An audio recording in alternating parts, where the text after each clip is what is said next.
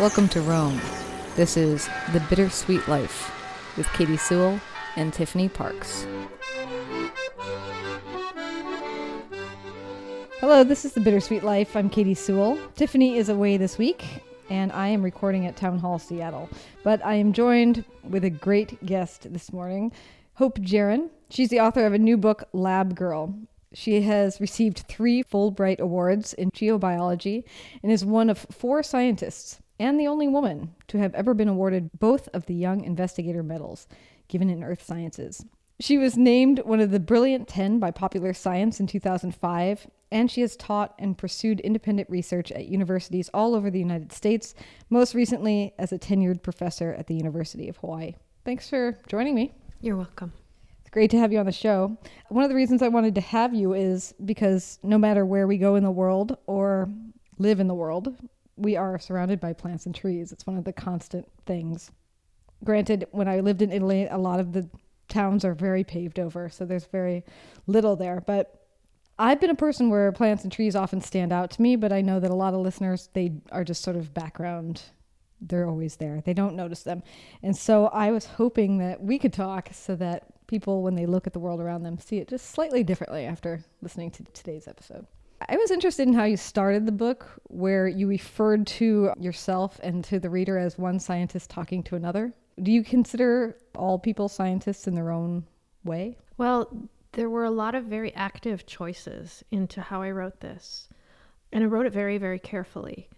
I thought for a long time about why does the world need another book? Because me and most of the people I know are up to their eyebrows in books, stacks of them on your bedside table. I don't know if you do. Oh, yeah.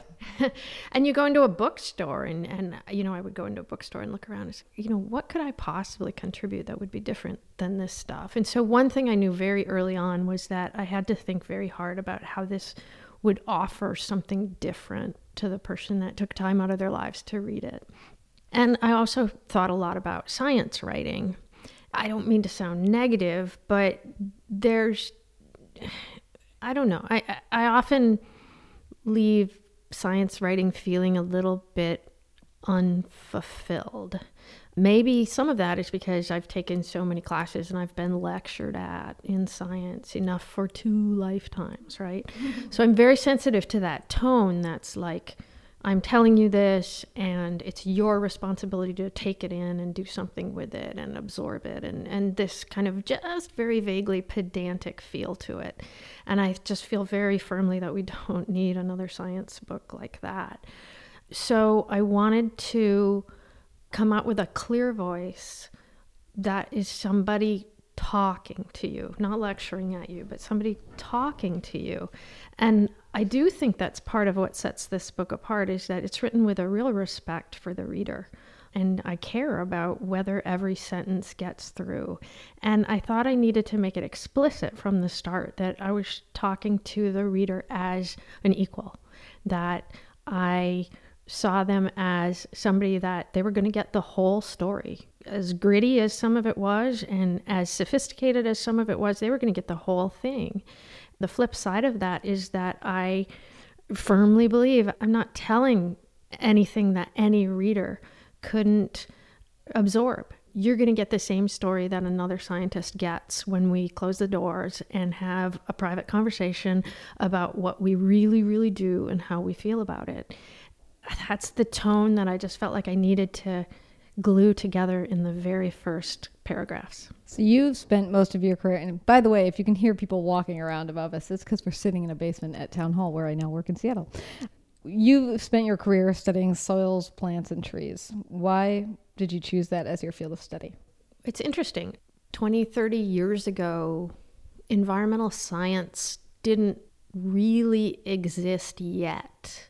It kind of had its glory days in the 90s when biogeochemical cycling, you know, the carbon cycle and things like that were kind of defined by scientists. And so, if you wanted to study the interface between what was alive and what wasn't alive, and today it's it's very old hat. We talk about petroleum, putting it in our cars, putting it in the atmosphere, what that's doing to the ocean, etc. And so thinking about a cycle from the non-living to the living has now become part of our our everyday discourse. Back then, it was still very much, you know, you were a geologist and you looked for petroleum or you did mining or you were a biologist and you uh, worked on agriculture or you studied disease and how to cure it, et cetera. And the interface between the two happened in the soil department. Those were the folks that were worried about how rocks weather and how different fertility chemicals get into the soil. And they were also interested in how plants grew and how they moved water around and, and how rain cycled through the thing. And so it became a very natural place to sort of look at that basic integration between what's alive and what's not alive. And that's always been my fascination. How do we move from a pool of matter that's so clearly not alive? You know, you can point at rocks and the rain and all these things that aren't alive and then you can point at things that obviously are alive and, and that's plants at the very very first step and i've always been interested in how one turns into the other I love how one of the things that you said in the book was that trees are a good example of things that humans cannot make. Can you elaborate on that at all? Well, trees are old. I mean, different species have evolved, but the idea of making wood to get up off the ground and reach toward the light with a stable prop, that's an old, old idea, 400 million years old and it's a strategy that was adopted you know widely across different families so so it's not a inherited genetic thing down through one family it's it's a shtick that a lot of different characters on the stage have, have gone towards. And so there's something about the tree strategy, you know, being this big, stiff yet flexible thing that reaches up toward the light is a very, very old idea that's been around for 400 million years old, and it predates everything that even remotely smacks of what might be a human someday. And so I see it as as this precondition of the planet Earth that has nothing to do with us. I think that's what I was trying to mm-hmm. trying to say. And and and I think we are so attuned to see the parts that we do make that we ignore. I mean, we, do, we don't even see a lot of the green in the background. Uh, the very first part of the book is basically trying to get people to see it, which is what I do with students as well. I start pointing it out is that you have to have practice looking at it before you really start to see it. How do you get them to start looking at it? What are you pointing out, for example? I have a great photograph of Central Park, and it's from the Upper West Side. And it's taken from high up on the building, and it looks down more or less Broadway and you can see Central Park and you can see the Upper West Side where Lincoln Center is, etc. And you can see it's a bird's eye view, so you can see where the trees stop. And it's not like Central Park is heavily forested or something like that, but there's such an amazing contrast between this field of green, which isn't even really a natural space. It's just got some green, and then it just becomes a concrete expanse. And I think walking on the street you know, as a little animal scurrying around New York City, we don't see the contrast. But a world without green is is a totally different thing. And and that's kind of the first picture that I show when I teach these classes.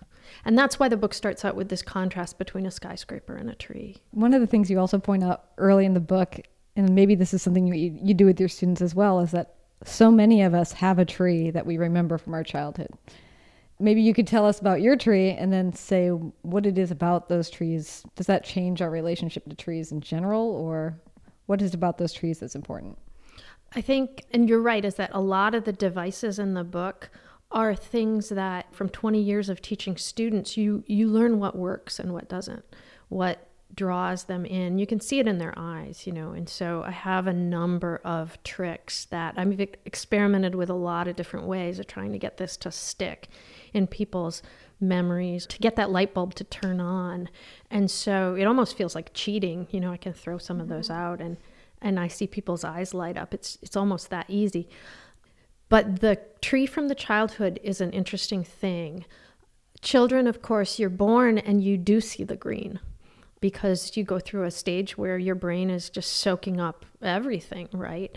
And people often, if there's a tree in their area, it's this very large, very stable thing that they see every day. And I think a lot of folks have an experience where they're drawn to a certain tree. Um, the other interesting thing about that is that they observe it. As a kid, you don't worry about having to be somewhere in 30 minutes or whatever. And so you take the time to immerse yourself in an observation that you're making. I'm going to look at this until I'm done looking at it. And uh, it's a gut feeling that you follow and you know you smell it and touch it and think about it and imagine it etc and that's also what being a scientist is is that observing on many levels of consciousness and so i try to trigger a time when people remember doing it and i find that they often have that experience around around a tree that they knew uh, it's very very common it's interesting it's probably one of the only experiences too where a lot of people would have spent time in a tree. Yeah, people have different experiences. I mean, some people climb their trees. Some people just just remember seeing it. You know, there was this tree that I walked by every day and it, it was always there. And I grew up and everything changed, but you know that tree didn't. I think people are drawn to it. You know, that's exactly what you need when you're a kid, too. And people have so much joy it's a symbol of comfort and there's nothing ever negative about it like the tree never did you wrong or anything like that. And so I, I think it's also a device where i can get somebody to a very comfortable place where they feel like they have some private expertise and familiarity with something that we're talking about. Then as an adult we probably still often many of us have a big tree that's still in our lives. Wherever we're living it might be outside of our apartment window it might be just on the street we walk to work on every day we start to not notice it anymore. Do you know why? Do you have a theory why? Uh, you know life takes over. We learn that uh, trees are a resource. I mean we can look around this room right now and look at how many of these objects are made of wood. Um, you know, we've got plastic and we've got metal and we build all this stuff, but wood is still a building material of choice. A whole lot of the things in our lives are made of wood. And, you know, you look at just number one, the sheer number of things, and then think about how every piece of this wood used to be a living organism that, you know, tried its best to stay alive and, and maybe pulled it off for, you know, 40, 70 years or, or whatever. It is everywhere. Why do we stop seeing it? I mean, I think there's there's this interesting challenge associated with being human around how do you coexist with a resource and exploit it at the same time. That's true for meat and it's true for wood and it's true for crops and things like that, all to different varying degrees. I mean, people have their own ethical thresholds for each one of those challenges. But the challenge of coexisting with a resource and exploiting it at the same time. One method for putting that ambivalence to rest is to deanimate the resource. So we minimize the extent to which it is alive in order to more clearly see it as an exploitable resource. And of course, there's much more tragic examples of that than, you know, wood or whatever. That's what I think is going on at a kind of a deep level. And I also find that very interesting. But it's not the truth for you. You probably notice after working in your field for so many years, can you even describe what you see in a tree that we do not see as a person who has not spent so much time studying it?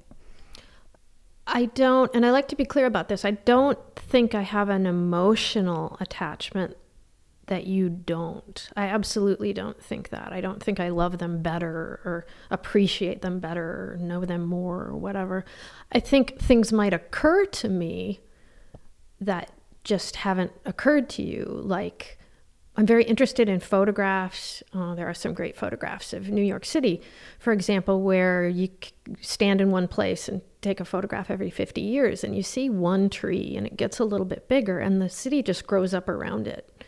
And so the if you think about trees don't have eyes or whatever, but if you think about what the city looks like to that tree, you know, standing in one place, watching people and concrete and everything grow up around you like this smothering kind of fungus, it's it's kind of an interesting mind journey to go on. And and I think, you know, most folks wouldn't look at that series of photographs and, and think those particular thoughts. And then you can go into something deeper, which is what does it mean to stay? You and I, the weather turns yucky and we go inside. And plants never, never do that. You know, they stand there and they stay. And their success is all about being able to stay and endure and feed back into uh, processes that either subtly or not so subtly modify what's coming at you just a very different way to to make it in the world. It reminds me of your discussion of the seed in the book. What a seed has to go through to become a tree or a flower or whatever it becomes to get that chance to be something. Can you describe sort of how you describe what a seed's life perspective is?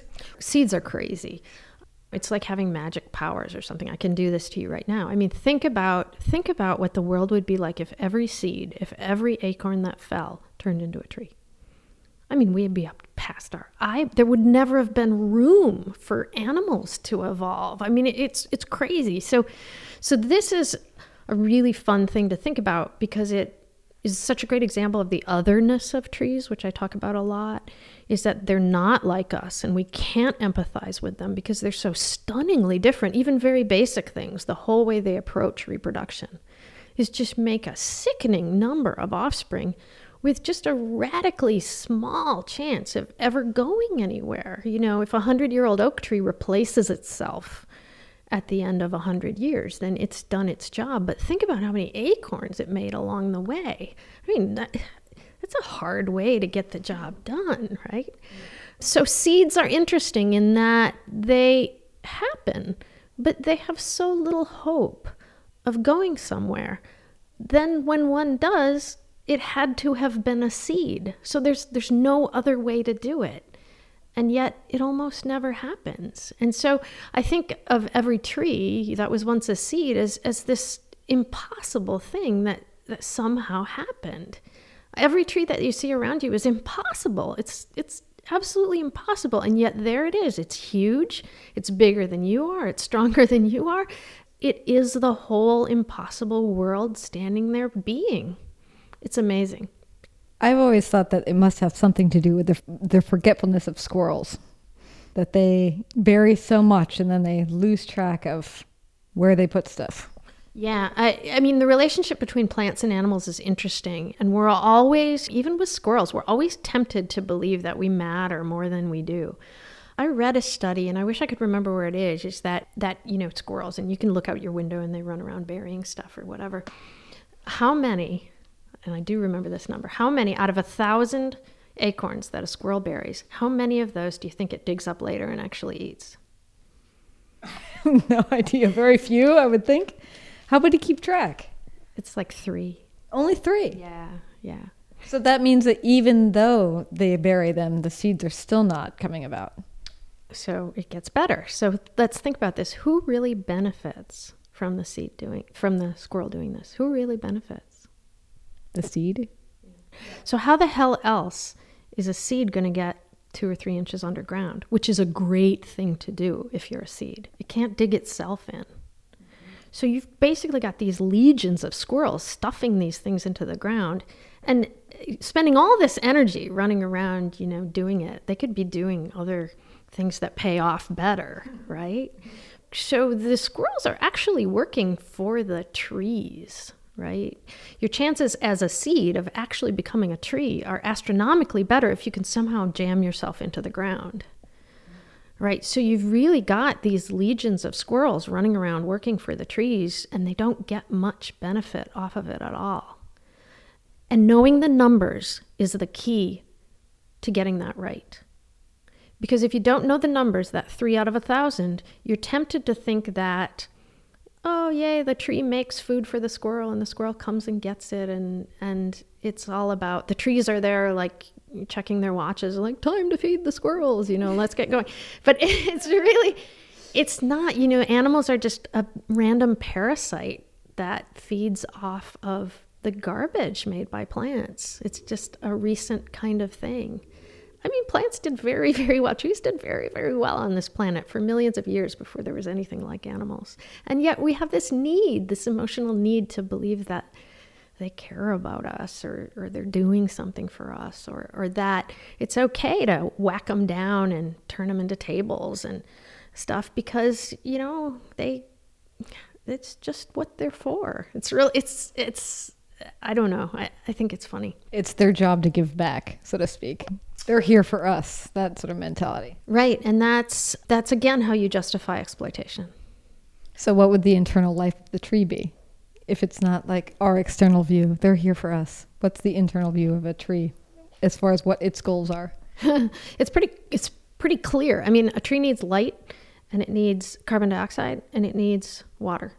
And it spends all all of its time trying to get those three things and it has a million different ways of jockeying around and improvising and uh, brutally stabbing towards those resources. And, you know, if something walks by and chews a couple leaves off, that doesn't even hit the radar most of the time.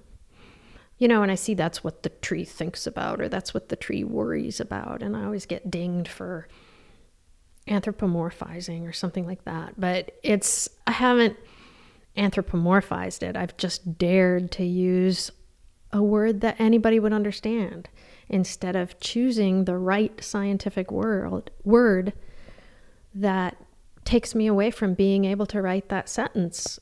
Um, you're a scientist, I'm a scientist. And that's not a price I'm willing to pay with this book. You tell a story about the day after many years of working as a scientist, I would say, of the day that you felt like you actually were a scientist. Do you want to tell that story? Yeah, well, you know, in school, you're taught to do things that somebody's already done. So they know what the right answer is. So, you know, you do this experiment where you mix base and acid and you do a report on what you got. And somebody knows what the answer is, and you're evaluated against whether you did it right. But what science is, is you're doing something where nobody knows the right answer. And in fact, nobody even knows if what you're doing is worth doing. Nobody knows if the right answer is even worth having. And there's no way to guess beyond just doing it, has always been my idea. So I think when you do that and you learn something, then all of a sudden you're the only person in the world who knows it. And that's a really powerful moment, I think. It doesn't mean that what you just figured out is important or even right necessarily, but the creation of new information based on experience, I think, is at the very heart of what scientists do when they practice science. So it was that first moment when you realized I am alone in a room. I just figured something out. For as long as I stay in this room and don't tell anybody, I'm the only person who knows this. Yeah, right. I, and it it was interesting because I was doing this experiment and I, I needed to get on this machine and I was doing it in the middle of the night because I'm kind of like that. And so, and I was really, really excited about it. And I, it was my idea to make the measurement in the first place. And and then I learned the answer, and it was the middle of the night, and I had no one to call. I had to wait until the sun came up to like bother somebody and say, "Oh, I figured this thing out." At which point they'd say, "Yeah, that's that's I would have guessed that," or you know, I mean, it wasn't like discovered the cure for some disease. It was, it was a very very small step, and science is like that. But I had to stand around and wait for the sun to come up before I could tell anybody, and I had a long time to think about how, gosh, I'm the only person who knows this and until I tell somebody, this is really, really mine, it's this existential thing that's really mine. And, and right now, for right now, my, my mind, what I know is actually unique in a big universe full of people. And that's, I don't know if you get that in any other in any other walk of life. What did you find out? Well, it's anticlimactic or whatever. I think it's lovely, personally. Yeah, right. So so the other thing that people don't generally know is that the line between what's a rock and what's alive is is very interesting in that most living organisms precipitate minerals, precipitate rocks as part of their biologic processes. So your teeth, for example, are are enamel, uh, which is actually the mineral. Uh, there's actually the mineral apatite in there, a very hard mineral. And your bones are another example. It's a slightly different mineral. Seashells are a different example. A peach pit is a mineral called aragonite. Uh, a lot of plants have very small little mineral buds in them called phytoliths. That's what grinds down horses' teeth as they eat, etc. And of course, a lot of almost every family in the tree of life makes a mineral as part of their functioning. Every little shell in the ocean, etc. A lot of that is what survives as a fossil. So if you dig up fossils later, you find, you know, you find bones and you find shells, and we also find little peach pits and cherry has a very hard mineral pit. And bamboo, a lot of what's inside bamboo is actually a very glassy substance. That's what makes it so hard. And so we have a record of these fossils, and they're often minerals. And we wanted to look at whether we could use these fossil minerals to reconstruct what plant life was like. Could you take the mineral part, which preserved, and analyze it chemically and it would tell you something about how the plant lived, etc. So that was the idea. But the very, very first step was what mineral is this? You know, is it the kind that's like your teeth, or is it the kind that's like your bones, or is it a glassy kind, or whatever? I was working with a certain species and we just didn't know. And so I did a pretty simple test, an x ray analysis to figure out what it was. And then I had the answer to that question, and it was still night. And there I sat there with that answer. I just sat there with my answer, waiting for the sun to come up. What mineral was it? Opal. It was opal. Opal is uh, it's a kind of quartz, and it's got a little bit of water in it. So if you have some opal jewelry, you see that it shines in a certain way. That's because there's very tiny water molecules that are kind of trapped within the mineral. Of course, that makes sense that a plant would make a mineral and have little water molecules trapped in it it was also the the readout from the machine was very very obvious. I mean, sometimes you get data that's sort of like, well, it could be this and it could be that or whatever. But this was one of those times when it came out and like you'd have to be really having a bad day to think that that was anything but opal. And so it was just like I was meant to know this, and it was meant to be my knowledge for this short period of time. And so I had to I had a little bit of time to think about what that meant. And of course, I was sleep deprived and everything. So it became this big maudlin experience. An amazing, unforgettable yeah, moment. Yeah, yeah. Are there assumptions people make about you when they find out you're a scientist? Well, I don't often announce myself as a scientist. I mean, my life is pretty small. I mean, you read the book and you know, you see that there's a lot of time spent in small rooms counting things or out in the field labeling jars and putting stuff in it. And the characters in the book are pretty. There's not a lot of it's not a huge cast of thousands right? And so there's a lot of stuff that's not in the book right? If you read between the lines there's not there's like not I've never been to a club, you know, whatever that is, or or you know, there's not dinner parties and vacations and and family dinners and the kind of normal stuff that normal people do. And so it doesn't often come up that I'm in some public space introducing myself and talking about being a scientist. It just doesn't really happen. And I actually try to avoid it because I really hate what I really hate is if I say I'm a scientist and then you get that people actually pull pull back. I have a friend who has a physics degree from MIT, and she says, When I tell people I'm a physicist, they physically take a step back. They physically move back from me.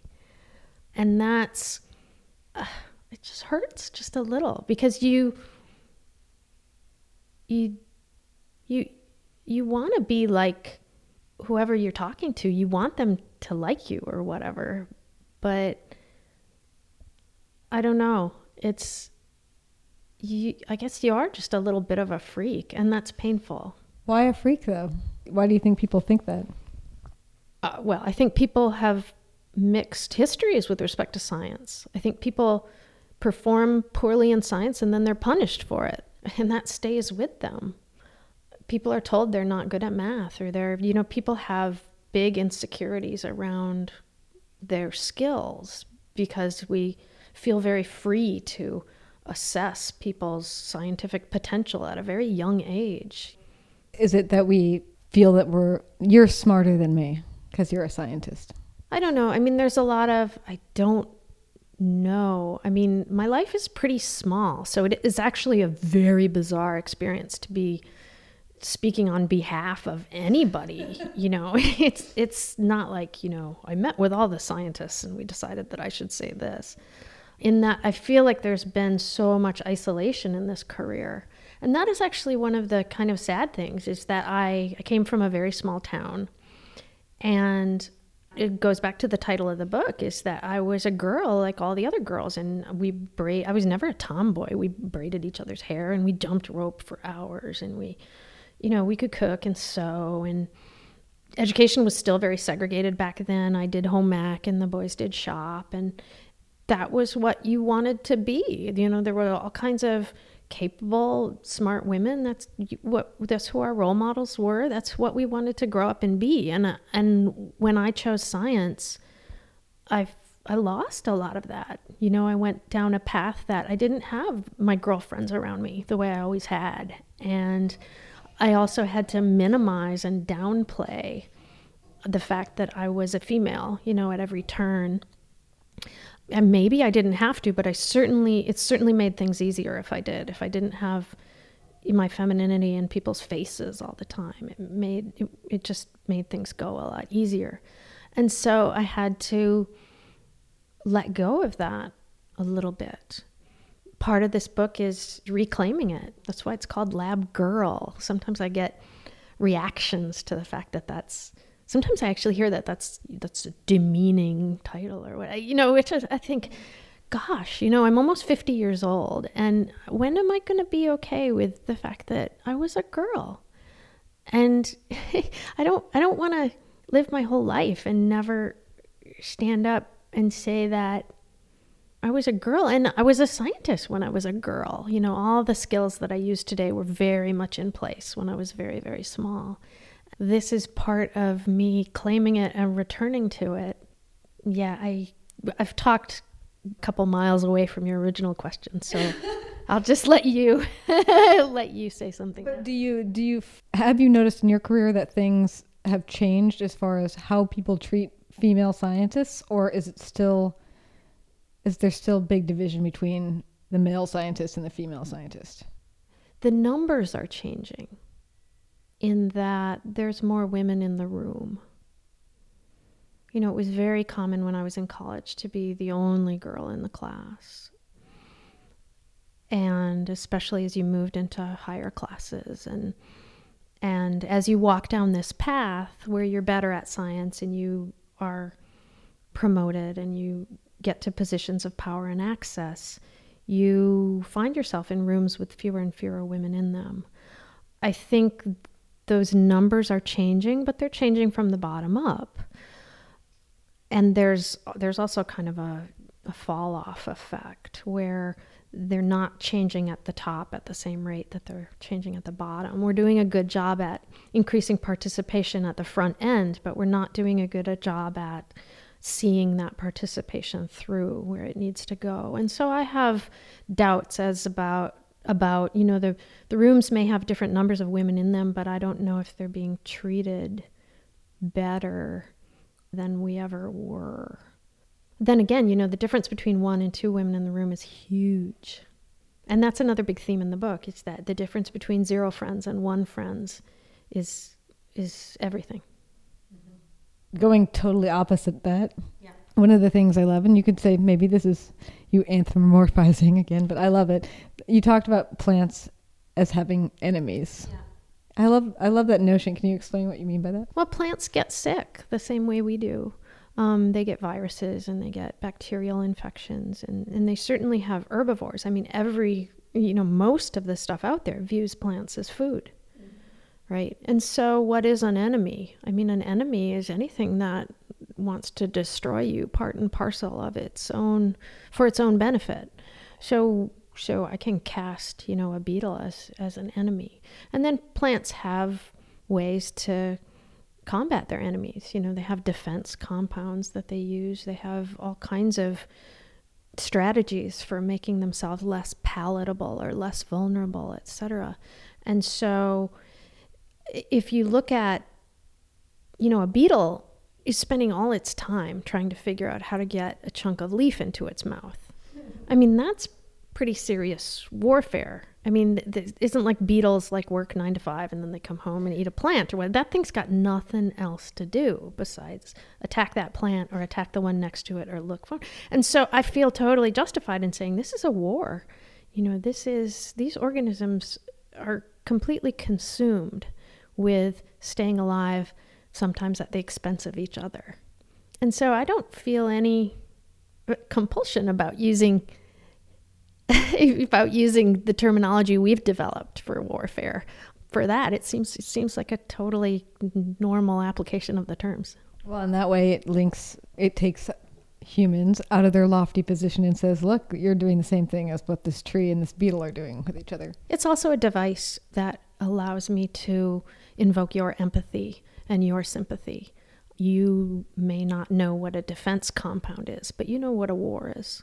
You know what a bullet is and I can come to you on your terms and invite you to make that step by using a word that's already plugged into your system of meaning.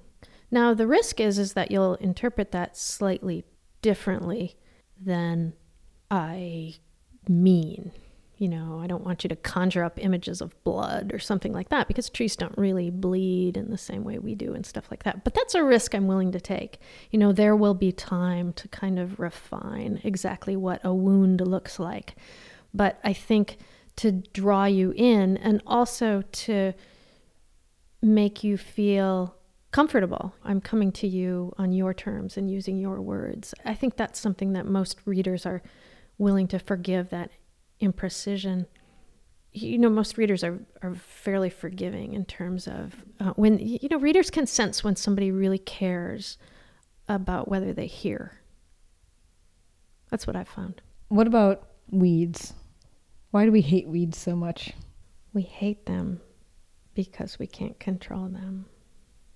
They don't just grow where we don't want them to they grow really well where we don't want them to. They grow a lot better than whatever it is we want to grow there. So they're the ultimate symbol of the fact that we don't control the world. Also, it's like that that weed has nothing else to do but figure out how to screw up your yard, right? You have to go to work and come home and on the weekends you can garden a little, but that thing is out there 24/7. And you've got some roses or something that grows really slow and you know whatever you're trying to you're trying to change the world into something that's good for them but it's not I, I think weeds are a demonstration of our powerlessness and an example. You know if people are unhappy with their gardens the best thing that they can do is is figure out what grows easy and grow that. Yeah, and it's not grass really. Yeah you're you, you know i mean you know you can make your life easier, but you're not going to change this dynamic that's been in place for unless you just go whole hog and pull out, you know, some hardcore poison or some unless you really wallop the environment and change the earth or whatever and change the ground rules of who can succeed there. You're fighting a losing battle and I don't think people like to be reminded of the fact that they're not in charge. That's my psychoanalysis of people and their weed obsession. I like weeds. I like weeds because they're unapologetic, you know. They they don't care if you don't like them or want them there or whatever. They just are like this is easy. I'm going to grow. the thing that's always funny to me is that people are creating the perfect environment for whatever this thing is that they can't stand, right? It's like, oh, we hate this pest. And it's like, well, stop making a world where only it can live. it's like just hating it and being upset is not going to do it. It's like, you know, you like the kudzu problem along the highways yeah, the kudzu is taking over the highways and you can't see the dogwood and it's this awful thing. And it's like, but you slashed a highway there. You disrupted the forest and created this ditch where only weeds can grow. And now you're shocked that the highways are covered in weeds. You know, it's kind of this funny thing. But um, our relationship with nature is really fraught with control issues that are making us a little bit miserable. It reminded me of a quote that you wrote, and I wrote it down. You say, My job is about making sure that there is some evidence that someone cared about the great tragedy that unfolded during our age. Can you elaborate on that? Yeah, I mean, our attitude toward the environment is so rhetorical. You know, we talk about this stuff and we talk about what kind of world we want, which is fine, but I, I, I often, you know, we, I, you know, I remind people that talking about something and doing something about it are two different things. And as long as our activities are the same, it doesn't matter what rhetoric we spout. It doesn't matter if we condemn the activities we perform as we perform them. The trees aren't comforted by the fact that we know it's wrong when we cut them down or something like that. I mean, it's this weird kind of penance that we're paying with this environmental guilt or whatever. And so until I see the activities change, and not just the rhetoric explode, until I see the activities change, I don't think there's any reason to to think that we're not in the same environmental boat that we were 20 years ago when we were just blithely doing these things uninformed. The connection isn't made. Uh, maybe just to end, since this is a show that a lot of expats listen to, you've been in what five different continents. You lived abroad in four different countries, from what I remember. Is there a country or an experience that really stands out? I remember that you were in Norway. I know that you studied up in the Arctic. Is there somewhere that really stands out to you as far as when you were living in another country? Um, I think if you want to see plants, I think Ireland is a wonderful place to grow to go. to grow. Um, in that it's a good place to go because it's really easy to see the green. I mean, the place is painfully green. And so, if you want to train yourself to see the green things around you, go to Ireland and, and just drive around, and you'll realize that everything that's not green is just kind of, you know, you see these white sheep. People always say, oh, the fluffy sheep and stuff, or the castles or whatever. And the whole reason you see them is because they're not green. You know, everything around you is so, so amazing. And how the weather is just perfectly right for it's like being in a terrarium and the closer you look, the more you see. You know, you look down at the ground, and just within a square foot, you can see 30 different distinct shades of green in the moss underneath there. So I always think that's a good good place to start if people want to start to see the green around them. And what if I can't go anywhere and I just have to walk home today? What advice would you give me? Pick a walk that you do a lot. You walk back and forth and pick one thing and look at it every day one thing, and just make a mental note of how it changes or doesn't change. You're giving yourself a gift. If you do that for a couple weeks or a month or whatever, that will turn into your favorite thing. And it'll turn into your thing, and you'll know something about it. The beautiful thing is, you tell students to do that, and all of a sudden you see a change in them. The purpose for learning science is that the more you know about the world, the more you feel like you're part of it can be a sapling, it can be a vine growing on a garbage can, it can be a little patch of grass coming up between the cracks, but just look at it twice or three times. Uh, write write it down. Take a take a selfie of it and just once a day. It's your your little thing. If you do that for a while, you'll know more about it than anybody else. That's my recommendation. I like it. I like it. I have one more thing one more thing, and then and then we'll end. One of the things that you wrote at the end was that I guess earlier in your career or life, you used to pray to be stronger, and now you pray to be grateful. What changed in you, do you think? I used to think that if I just worked harder, I would deserve for things to come out right. I finally realized that being a hard worker would pay off in some ways, and I would have the satisfaction of pitching in and helping. But the work was worth doing for its own sake. That the reward was the work itself. And then I learned that, you know, when good things happen and my life did come together, it wasn't because I deserved it. It just fell from the sky. And so there isn't any response to that but to be grateful. I think that's where it comes from. Well, thank you, Hope, for being with us today. It was great to talk to you. You're welcome. Is there anywhere you want people to look for you? Obviously, your book is called Lab Girl. And is there anywhere else, if people want to read more of what you've written beyond the book, that they should be visiting? One thing I like to say is that once you read this book, if you really want to find yourself knowing more about plants, you're ready for a textbook by a real person. And I have one for you. Not by me, it's by a guy named Peter Thomas. And it's called Trees Their Natural History. And trust me, it's really well written. And it's got some of the ideas that I cover, but it's just a little step up. And so you're on your way to being a scientist. And I would say start there. That's great. All right. Well, until next time, this is The Bittersweet Life. I'm Katy Sewall. Talk to you next week. Bye. Visit the donate page on our website, thebittersweetlife.net. All donations are reserved exclusively for the creation of audio content. Your financial support keeps us strong. Thank you.